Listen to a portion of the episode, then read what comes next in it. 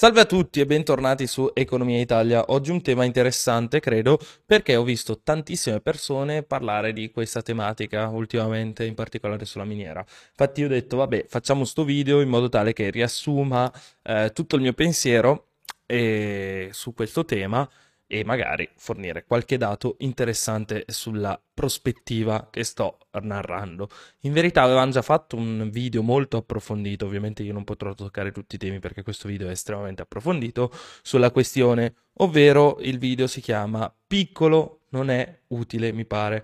Adesso qua sotto in descrizione comunque vi lascerò o nelle schede, nelle handscard, il video in questione. Però sta di fatto che la tematica che ci poniamo oggi di affrontare è quanto possono far bene o far male i regimi fiscali agevolati, in particolare quando parliamo di regimi come appunto il forfettario, ma ovviamente come al solito dopo la sigla.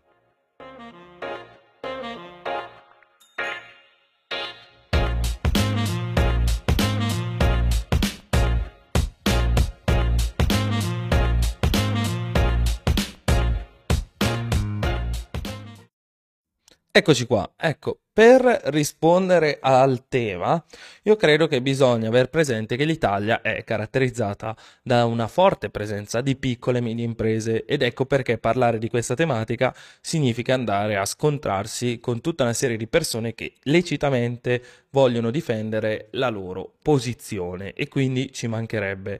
Io voglio semplicemente dire a queste persone che nessuno ce l'ha con loro, ma purtroppo c'è da dirci che esistono delle situazioni italiane in cui c'è una difesa di questa categoria che eccede diciamo, uh, che eccede ecco, nella, sua, nella, sua, nel, nella normativa, nel difenderle sotto certi aspetti. E allo stesso tempo questa difesa ne causa anche uno svantaggio enorme. In particolare, spesso e volentieri, questa retorica è legata al fatto che alcuni economisti abbiano detto in più o meno salse che le PMI italiane possono essere croce edilizia dell'economia stessa del nostro bel paese. Infatti si dice che benché siano estremamente innovative sotto certi aspetti, esistano delle caratteristiche di innovazione all'interno di queste PMI, ad esempio quando parliamo di distretti economici, esistono anche situazioni in cui queste PMI si avvantaggiano di tutta una serie di paradossi burocratici e normativi e fiscali per avere un vantaggio illecito. In particolare a cosa ci riferiamo? Ci riferiamo a quelle società che banalmente, grazie ai loro processi innovativi, grazie al pensiero dietro di un imprenditore, riescono appunto a creare innovazione, metterla proprio sul campo e trasformare un'idea creativa in un processo di business e quindi in una crescita economica che ovviamente attraverso la tassazione, la distribuzione che avviene appunto tramite il fisco può portare beneficio all'intera comunità, ma non solo, perché ovviamente quando c'è innovazione significa che io sono riuscito a intercettare appunto un bisogno. Ricordiamoci che l'arte dell'imprenditore è difficile perché appunto eh, c'è la necessità di soddisfare il bisogno della domanda. Ok? Se la domanda non, non, è, non è presente o inespressa è molto difficile poterla appunto soddisfare. Quindi l'imprenditore o comunque l'attività imprenditoriale è molto difficile per questo preciso motivo ed ecco perché si utilizzano tecniche di marketing, analisi di mercato e certe volte gli imprenditori pensano un po' fuori dagli schemi perché vogliono raggiungere quei target che non riescono a conoscere in anticipo. Ora, ho banalizzato una materia estremamente complessa, non me ne vogliate, però c'è da riconoscere che senza l'attività imprenditoriale non c'è crescita in un paese, poiché appunto questa deriva dal rischio e ci sono tanti concetti dietro al rischio. Bene, questa, questo piccolo preambolo per dirvi che nessuno, almeno su questo canale, è contro l'attività imprenditoriale. Anzi, ben venga l'attività imprenditoriale. Dovrebbe essere maggiormente sviluppata l'attività imprenditoriale. In Italia l'attività imprenditoriale invece è ostacolata di continuo. Infatti, se noi andiamo a vedere l'indice delle libertà economiche, ci accorgeremo che questo paese rispetto alle compagini europee è molto molto indietro. E un fattore che appunto limita la creazione di attività imprenditoriale è la dimensione media dell'impresa italiana. Infatti, le normative italiane sono estremamente punitive nei confronti degli imprenditori che, mano a mano che crescono di dimensione, si trovano di fronte sempre più vincoli ok? Il primo vincolo che appunto un'impresa italiana si trova di fronte, o comunque un'attività imprenditoriale si trova di fronte, è quello appunto del regime forfettario, che, ricordiamolo a tutti, permette appunto l'accesso a una situazione fiscale notevolmente avvantaggiata. Infatti parliamo di una tassazione compresa tra il 5 e il 15%. In particolare sto, pass- sto, parlando di imposizione fiscale in questa precisa fattispecie. Infatti eh, gli imprenditori che rientrano nel regime agevolato della flat tax o pagano il 5 o pagano il 15% in base appunto al fatturato. Questo perché? Perché pagano il 5% nel caso in cui si tratta di società eh, ex novo, ok? Quindi stiamo parlando di società innovative sotto certi punti di vista, comunque stiamo parlando della prima società aperta da questa o quella persona. Nel secondo caso, dopo 5 anni, oppure appunto perché una persona ricrea un'azienda in questo appunto particolare eh, regime fiscale, si paga il 15% sul fatturato, anche se è in parte sbagliato ciò che ho detto, perché infatti non si paga il 5 e il 15 sul fatturato, ma bensì si paga il 5 e il 15 su un coefficiente per il fatturato. Questo coefficiente dipende dal codice Ateco, che è stabilito per legge, ok? Stabilito dal legislatore. Inoltre a questo andrebbe aggiunta la eh, tassazione, in particolare i contributi che un imprenditore versa al proprio fondo, ok? Quindi è importante anche tenere in considerazione questo fattore perché è molto molto importante in termini di costi. Ad esempio, eh, chi è iscritto alla gestione separata, se non vado errato, paga il 27%. Quindi capite bene che il calcolo è così composto. Fatturato per coefficiente uguale imponibile, fis- imponibile fiscale al quale appunto si va a togliere la parte di contributi e su questa eh, appunto risultanza si va a applicare la tassazione del 5 o del 15%. Inoltre poi gli imprenditori in verità sono chiamati sempre ad anticipare le tasse per l'anno successivo, quindi il primo anno non pago tasse, il secondo anno pago le tasse in riferimento ovviamente all'anno precedente e all'anno in corso, quindi anticipo parte eh, di questo esborso finanziario. Benissimo. Capite bene quindi che un imprenditore paga una certa cifra di tassazione.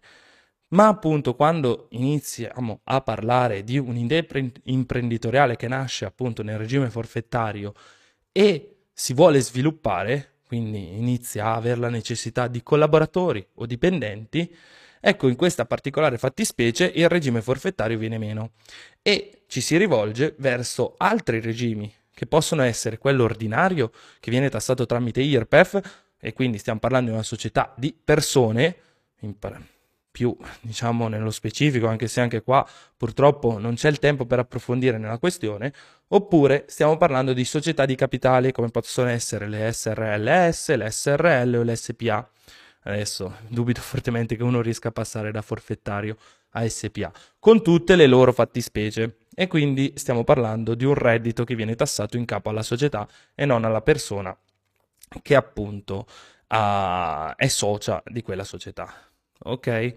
Benissimo. Nel passaggio dal regime forfettario a queste altre due tipologie di società ci sono dei costi molto importanti. Ci sono dei gradini di tassazione elevati.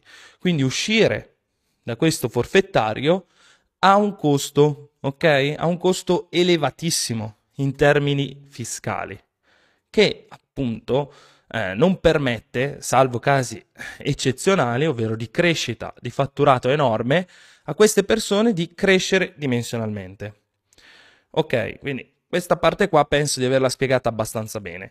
Capite bene quindi che se io non cresco dimensionalmente è difficile che riesca a inserire una qualche fattispecie innovativa nel tessuto imprenditoriale, comunque nel tessuto sociale ed economico.